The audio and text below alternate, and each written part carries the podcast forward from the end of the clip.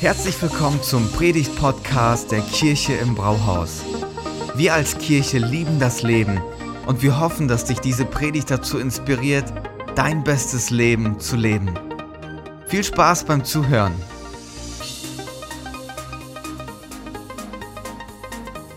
Direkt will ich mit euch reinstarten, indem ihr euch eine Situation vorstellen müsst. Es ist Samstagabend, Wochenende, aber anstatt rauszugehen, unterwegs zu sein, irgendwas unternehmen, sitzt du zu Hause auf deiner Couch und schaust auf dein Handy. Nur um dann zu sehen, was alle anderen gerade machen. Und dann kommt dieses Gefühl in uns hoch, was die sogenannte FOMO ist. Das ist eine englische Abkürzung für Fear of Missing Out, also zu Deutsch die Angst, etwas zu verpassen. Und wir leben aktuell in einer Zeit, in der die Menschen vernetzter sind als je zuvor, aber sich trotzdem alleine fühlen. Und es gibt verschiedene Artikel, die berichten von einer sogenannten Epidemie der Einsamkeit auf der ganzen Welt. Und in unterschiedlichen Befragungen haben verschiedene Leute unterschiedlicher Altersgruppen berichtet, dass sie sich einsam fühlen. Und das Ergebnis davon war, dass 42 Prozent der Deutsch in Deutschland lebenden Menschen sich einsam fühlen. Oder in Großbritannien beispielsweise gelten circa 9 Millionen Menschen als einsam, weshalb sie auch als erstes Land ein Ministerium für Einsamkeit ins Leben gerufen haben. Und das sind wirklich keine Sachen, die ich mir ausdenke, sondern das ist die Realität, in der wir leben. Wir finden Einsamkeit überall auf der Welt. Und auch wenn wir in die Bibel schauen, finden wir dort viel über das Thema Einsamkeit. Schon am Anfang, wenn wir in den ersten Kapiteln schauen, in Mose, dann lesen wir dort, wenn Gott sagt, es ist nicht gut, dass der Mensch alleine ist. Und genau das ist das Stichwort für heute, beziehungsweise eigentlich für unsere ganze Predigtreihe. Wir hatten ja eine Beziehungsreihe, wo wir die unterschiedlichen Beziehungen aus unserem Alltag angeschaut haben, die uns in unserem Leben begegnen können. Aber heute soll es um Freundschaft gehen. Jeder braucht Freunde, glaube ich, und vor allem welche, die richtig gut sind und die unser Le unser Leben zum Aufblühen bringen. Aber lasst mich vorher nochmal für den Gottesdienst beten und Jesus einladen, dass er diese Predigt gebraucht und unsere Herzen öffnet. Jesus, ich danke dir dafür, dass du heute hier bist, dass wir Gottesdienst feiern dürfen mit dir gemeinsam und dass du was vorbereitet hast. Ich danke dir dafür, dass es dein Wort gibt, dass wir Zugang dazu haben und dass du uns einfach deinen Herzschlag heute teilst über Freundschaft und auch über die Freundschaft zu dir. Ich bitte dich, dass dein Heiliger Geist hier ist und dass wir einfach von dir lernen dürfen. Amen. Wenn wir weiter in die Bibel schauen, dann gibt es dort auch eine sehr bekannte Freundschaft im Alten Testament über zwei wirklich beste Freunde. Und zwar David und Jonathan. Lasst mich die beiden einmal kurz beschreiben. Die beiden sind eigentlich sehr unterschiedliche Charaktere. David ist als Hirtensohn geboren und in eher ärmlichen Verhältnissen aufgewachsen. Und im Gegensatz dazu war Jonathan ein Prinz, da sein Vater der König Saul von Israel war. Und die Freundschaft der beiden war total besonders. Nichts hat sie auseinandergebracht. Und ich kann mir auch vorstellen, für Außenstehende gab es die beiden nur im Doppelpack. Also damals war es undenkbar, sich David ohne Jonathan vorzustellen. Und ich finde die Freundschaft von den beiden total inspirierend, weshalb wir sie uns heute auch noch an ein paar anderen Stellen nochmal anschauen werden. Aber so eine Art von Konstellation von wie die beiden kennen wir eigentlich heute auch noch zu gut. Zwei Personen, die unterschiedlicher denn je sind, aber doch irgendwie zusammengehören. Ich meine, wer wäre Dick ohne Doof, Daisy Duck ohne Donald, Lanz ohne Precht oder Woody ohne Buzz Lightyear? Und Buzz Lightyear ist aus ähm, Toy Story, für alle, die es nicht wussten. Und solche Konstellationen sind irgendwie was, was uns häufiger begegnet. Und ich glaube, genau das verdeutlicht Gottes Gedanke hinter Freundschaft. Gott hat uns für Gemeinschaft gemacht und wir sind besser zusammen. Und bei der Freundschaft von David und Jonathan merken wir, dass der christliche Glaube einen richtigen Schatz mit sich bringt, wenn es um Freundschaft geht. Denn sogar bei den extremsten Unterschieden ist es Gott möglich, etwas zu verbinden. Und wenn ich jetzt mal so auf unsere Kirche schaue, dann finde ich, können wir richtig stolz sein, weil wir sind super unterschiedlich. Wir haben die verschiedensten Herkünfte, Kulturkreise, verschiedene finanzielle Voraussetzungen und vor allem verschiedene Generationen vom jungen Alter bis ins Beste. Und Jesus baut Kirche mit uns. Ist das nicht voll das Privileg? Ich bin richtig stolz und auch voll dankbar, hier zu erleben, was Gemeinschaft bedeutet. Wir sind eine richtig coole Kirche und ich bin dankbar, dazu zu gehören. Okay, aber jetzt starten wir in das Thema Freundschaft. Wenn du an Freundschaft denkst, vielleicht hast du schon mal den Spruch gehört, zeig mir, wer deine Freunde sind und ich sag dir, wer du bist.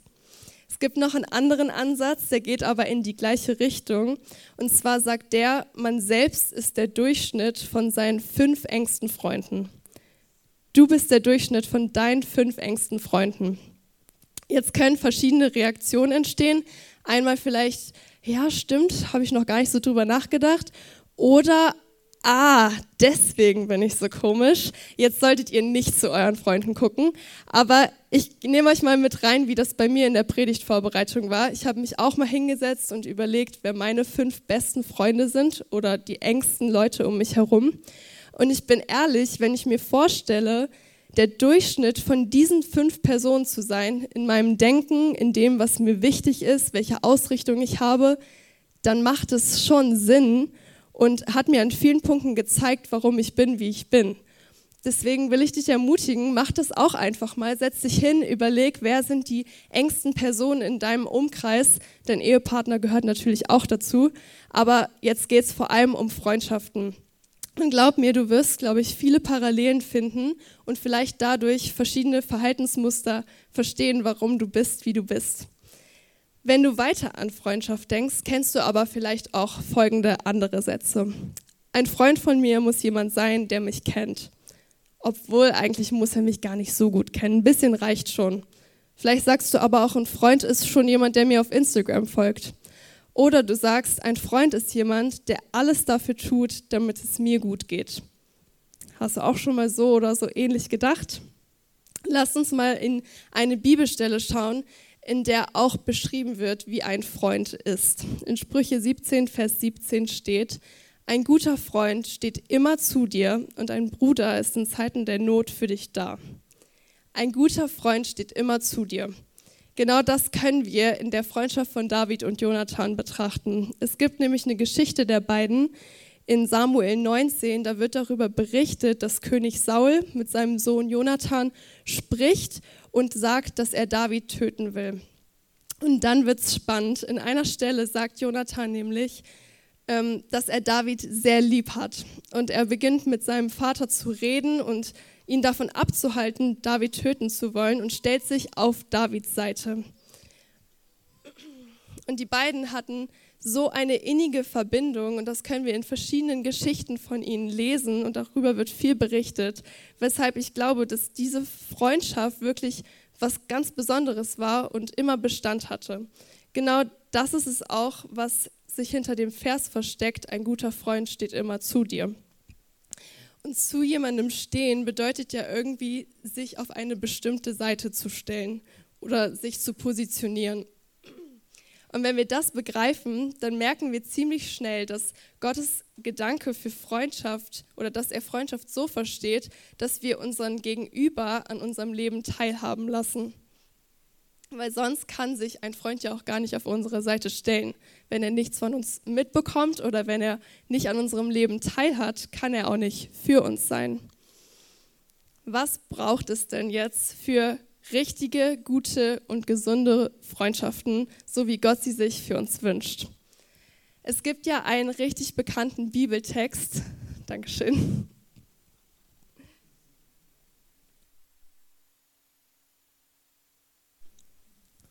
Es gibt den bekannten Bibeltext, den vielleicht viele von euch schon mal gehört haben.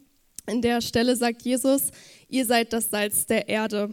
Und der Kontext dort ist, dass er mit den Jüngern spricht und ihnen einen Auftrag gibt, ähm, was sie in der Welt tun sollen und was für ein Vorbild sie eigentlich sein können, um von ihm, von ihm zu berichten. Aber ich würde heute gerne das Bild vom Salz ein bisschen anders gebrauchen, weil ich es super wertvoll finde und für meine Hauptpunkte benutzen möchte, in dem Kontext, dass wir Salz als Zutat für unsere Freundschaften benutzen können und dass das einen enormen Unterschied in Freundschaften bringen kann. Seid ihr mit mir? Habt ihr Lust, was über Freundschaft zu hören? Okay, meinen ersten Punkt habe ich genannt, sei bereit, das Salz zu reichen. Salz an sich hat einen ziemlich guten Nutzen, weil es ist verdammt wichtig für uns. Es macht, es ist gesund und es lässt Dinge gut schmecken. Stellt euch mal ein Gericht ohne Salz vor.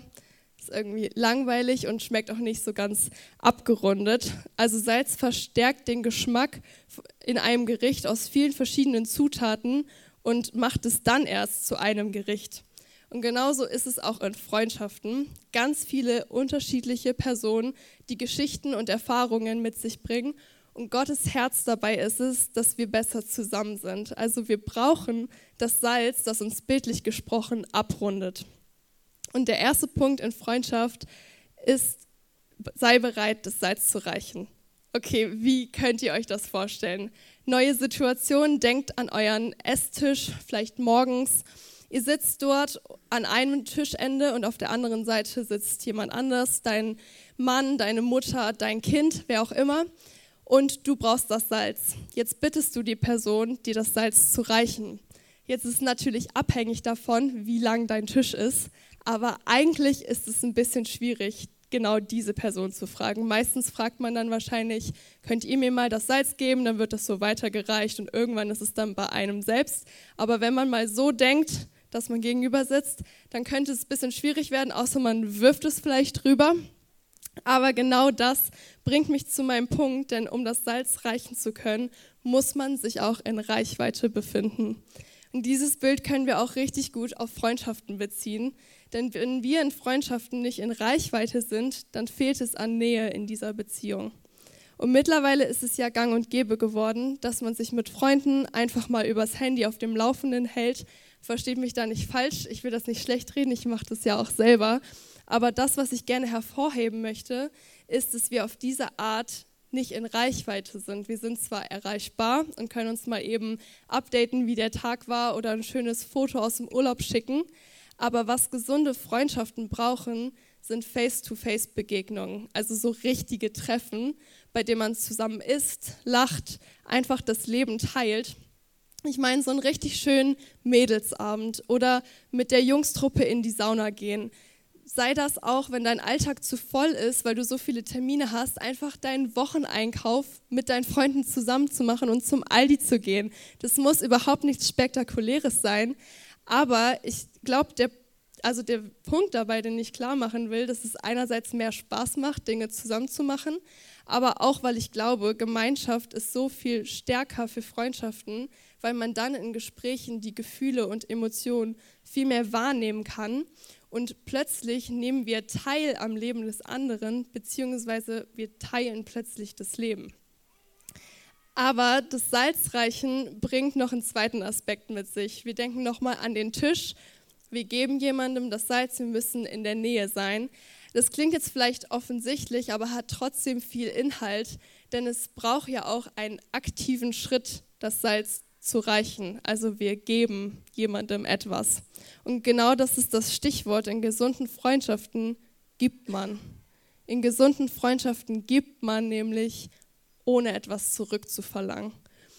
Und das ist auch eine der Lügen, über die Ben letzte Woche gepredigt hat. Er hat gesagt, ich gebe 50, du gibst 50 und dann sind wir happy. Das ist irgendwie so ein Gedanke, der häufig in unserer Gesellschaft ist. Und ich möchte dir sagen, wenn du heute hier bist und du sagst, du möchtest richtig gute und gesunde Freundschaften bauen, dann geh bitte nicht in eine Freundschaft, um bedient zu werden. Denn das ist nicht Gottes Gedanke hinter einer gesunden Freundschaft.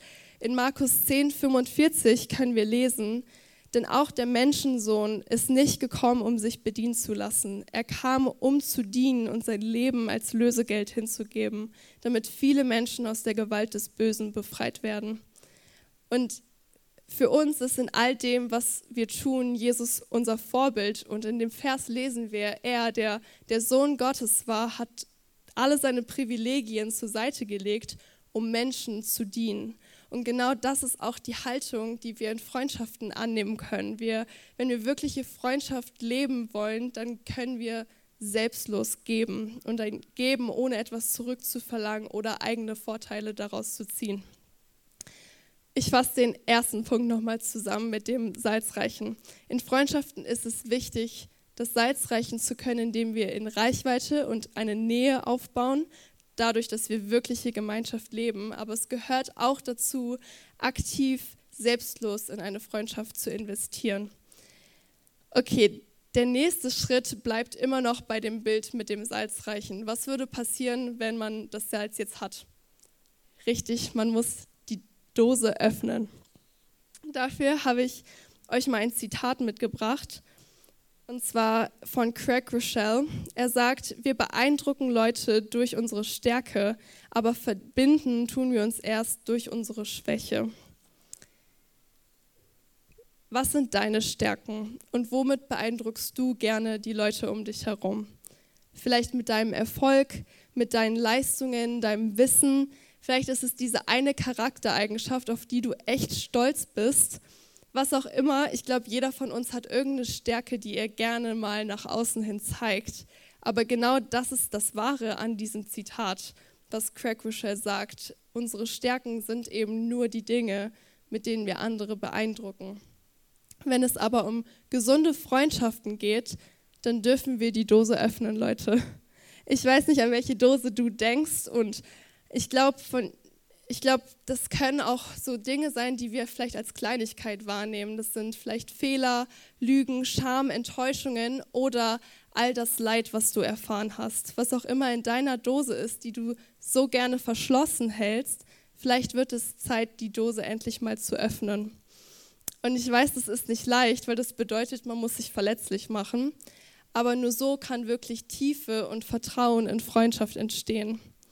Jetzt steht vielleicht der Gedanke im Raum, ja, Sina, um die Dose zu öffnen, braucht es aber Zeit. So, ich brauche Zeit, um jemandem vertrauen zu können, um jemandem von mir erzählen zu können. Das dauert, das kann ich nicht direkt machen. Aber wisst ihr, ich glaube, sich zu öffnen ist gar keine Frage der Zeit, sondern eine Frage der Entscheidung. Weil du kannst auch zehn Jahre mit jemandem befreundet sein und die Dose immer noch nicht geöffnet haben. Also sich zu öffnen ist eine Entscheidung. In Jakobus 5, Vers 16 steht, bekennt einander also eure Sünden und betet füreinander, damit ihr geheilt werdet. Und Jakobus ist hier ganz klar und meint, hey, ihr müsst die Dinge ans Licht bringen, damit ihr gesund werdet und damit die Dunkelheit keine Macht mehr hat, eure Geheimnisse zu verstecken und euch irgendwie damit alleine zu lassen, und deswegen möchte ich dich nochmal fragen, was ist gerade wirklich in deiner Dose und sollte ans Licht gebracht werden? Wisst ihr, ich habe auch eine ganz besondere Freundschaft, die schon so einiges erlebt hat. Und ich bin mir sicher, dass diese Freundschaft unglaublich viel Kraft hat und auch was ganz Besonderes ist. Denn wir beide haben irgendwann gemerkt oder angefangen zu lernen, unsere Dose zu öffnen und uns wirklich alles zu sagen, die Dose komplett zu öffnen. Aber wir bleiben nicht an diesem Punkt und sagen, so, jetzt hast du es gesagt, reicht dann auch, jetzt ist deine Dose offen, sondern wir gehen weiter, indem wir füreinander da sind auf verschiedenste Art und Weise. Sei das ein, hey, mein Haus ist immer für dich offen. Boah, krass, du hast mir das gerade erzählt. Komm, ich hol dich ab, lass uns mehr darüber reden, wie es dir geht und was dich bewegt. Oder sich den Kopf darüber zu zerbrechen, macht gerade gar keinen Sinn. Lass uns einfach zusammen dafür beten. Die Dinge ans Licht zu bringen, ist ein Schritt aus der Komfortzone. Und das habe ich selber auch erlebt und kann verstehen, dass das eine Überwindung ist. Aber wenn wir nochmal an die Freundschaft von David und Jonathan denken, dann ist diese starke Verbindung das Beste, was unseren Freundschaften passieren kann. Und vielleicht fängst du in den nächsten Tagen an, deine Dose so ein bisschen zu öffnen dann glaub mir, du wirst einen Unterschied merken. Und das ist auch mein dritter Punkt. Du schmeckst den Unterschied. Wie ich am Anfang schon gesagt habe, Salz verbessert den Geschmack von unseren Gerichten. Aber Salz hat noch einen weiteren Nutzen und zwar hat es auch einen heilenden Effekt.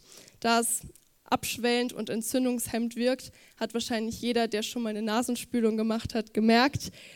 Und wir dürfen auch Heilung in Freundschaft erleben. Damit meine ich, Heilung in genau den Dingen, die wir ans Licht bringen, wenn wir unsere Dose öffnen. In Galater 6, Vers 2 steht sogar, dass es unser Auftrag ist, uns einander unsere Lasten zu tragen und dass wir auf diese Art und Weise das Gesetz von Christus erfüllen. Also das macht was mit einem, wenn jemand anderes so richtig nah an einem dran ist, oder?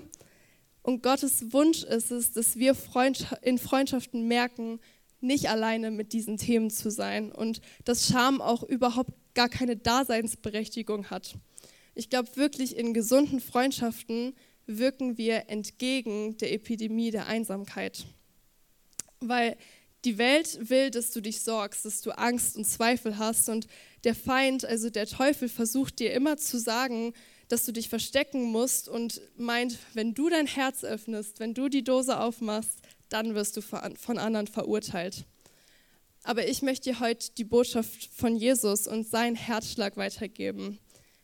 Ja, wir werden immer Schmerz und Leid in dieser Welt erfahren, aber Gott möchte, dass wir Gemeinschaft mit anderen haben, die uns dabei hilft, innerlich zu heilen, indem wir gegenseitig unsere Lasten tragen. Das heißt, du brauchst die richtigen Menschen in deinem Leben, um dein Leid zu teilen, damit ihr gemeinsam heilen könnt und dann einen Unterschied, also Früchte sehen werdet. Und am Ende, wenn wir all das gemacht haben und das Salz wirklich zu einer Zutat in unserer Freundschaft geworden ist, dann dürfen wir den Geschmack genießen. Du genießt den Geschmack, heißt mein vierter Punkt. Und damit komme ich auch schon langsam zum Ende meiner Predigt. Für den einen oder anderen haben diese ganzen Punkte jetzt geklungen wie ein Haufen Arbeit. Du denkst, boah, ich muss da wirklich was reinstecken. Und das stimmt auch. Das ist nicht einfach, gesunde und wahre Freundschaften zu bauen. Aber ich möchte euch auch ermutigen und sagen, in Freundschaft dürfen wir auch Spaß haben. Wir dürfen sie genießen und all das, was Salz kann, dürfen wir genießen. Ich glaube, wenn wir anfangen, Salz als Zutat zu benutzen, dann erleben wir, wie unsere Freundschaften einen Unterschied machen in unserem Leben, aber auch in unserem Umfeld. Das heißt, wir dürfen das, was daraus entsteht, so richtig genießen. Es gibt auch eine Bibelstelle in Johannes 13, 35. An eurer Liebe zueinander wird jeder erkennen, dass ihr meine Jünger seid. Ich glaube, Freundschaft ist zum Genießen da und Gott möchte, dass du in dieser Gemeinschaft erlebst, was Freundschaft bedeutet und dass Freundschaft für dich zum Segen wird, damit ihr dann gemeinsam für andere zum Segen werden könnt. Vielleicht sitzt du jetzt hier und hast auch schon viel Zerbruch und Enttäuschung in Freundschaften erlebt. Oder du wünschst dir einfach so sehr Freundschaften und hast die Sehnsucht, nicht mehr alleine zu sein. Oder du denkst an deine schon bestehenden Freundschaften und meinst, das ist doch alles nur eine Traumvorstellung. So wie David und Jonathan, so wird es bei uns niemals sein. Aber ich möchte zum Ende hin sagen, dass ich glaube und dass wir als Kirche glauben, der Schlüssel zu starken Beziehungen ist Jesus. Er allein ist derjenige, der es uns überhaupt ermöglicht, Freundschaften zu bauen. In Johannes 15, Vers 9 sagt er, ich nenne dich Freund. Und genau damit beginnt alles, dass wir die Freundschaft mit Jesus annehmen, dass wir unser Herz öffnen und ihm erlauben, Dinge zu tun in unserem Leben. Und wenn die Freundschaft mit ihm startet, wenn wir diesen Step mit ihm gehen, dann erst bekommen unsere Geschichten und Erlebnisse Bedeutung. Dann können wir plötzlich in Freundschaft investieren, ohne etwas abzuverlangen. Und dann können wir auch die Dose öffnen und Heilung erleben. Und die Stürme des Lebens können kommen und wir haben trotzdem Frieden in uns. Und das nur, weil Jesus am Kreuz hing und an dich und mich gedacht hat und gesagt hat, du bist es wert. Für dich mache ich das, damit dein Leben aufblüht. Und du in Gemeinschaft mit Gott, aber auch Freundschaft mit Menschen leben kannst. Und ich würde euch jetzt bitten, einmal die Augen zu schließen und ich habe zwei Fragen für euch. Vielleicht hast du die ganze Predigt über an Freundschaften gedacht, die du schon hast und du siehst irgendwie die Hoffnung nicht mehr, du denkst, das kannst du eigentlich alles aufgeben, weil da ganz oft Streit ist oder kein Verständnis, was auch immer dich in Freundschaften bedrückt. Ich möchte dich wirklich heute Morgen ermutigen, dass Jesus nicht möchte, dass wir alleine sind und dass er sich gesunde Freundschaften für uns wünscht. Und vielleicht lädst du ihn jetzt in dein Herz ein und sprichst gleich ein Gebet mit mir, dass du Jesus erlaubst, an deinen Freundschaften zu arbeiten und dass du die Kraft bekommst, Salz als eine Zutat bildlich gesprochen in dein Leben zu lassen und in deine Freundschaften zu integrieren. Aber vielleicht denkst du auch an was ganz anderes und du hast von mir gehört, dass ich gesagt habe, Jesus nennt uns Freund. Und vielleicht hast du davor noch nie davon gehört, dass man eine Freundschaft mit diesem Jesus haben kann. Da möchte ich dich auch einladen, gleich ein Gebet mit mir zu sprechen, dass du diesen Step gehst und dass du mutig bist und sagst, okay, wenn alles damit anfängt, dann möchte ich diesen Schritt gehen und dann möchte ich die Freundschaft mit Jesus annehmen, was auch immer passiert. Ich möchte gespannt sein, was er tun wird mit meinem Leben. Vielen Dank fürs Zuhören. Wenn du eine Frage hast, kannst du uns gerne eine E-Mail an info at kirche-im-brauhaus.de schreiben. Wir geben unser Bestes, um deine Fragen zu beantworten. Bis zum nächsten Mal beim Predigt-Podcast der Kirche im Brauhaus.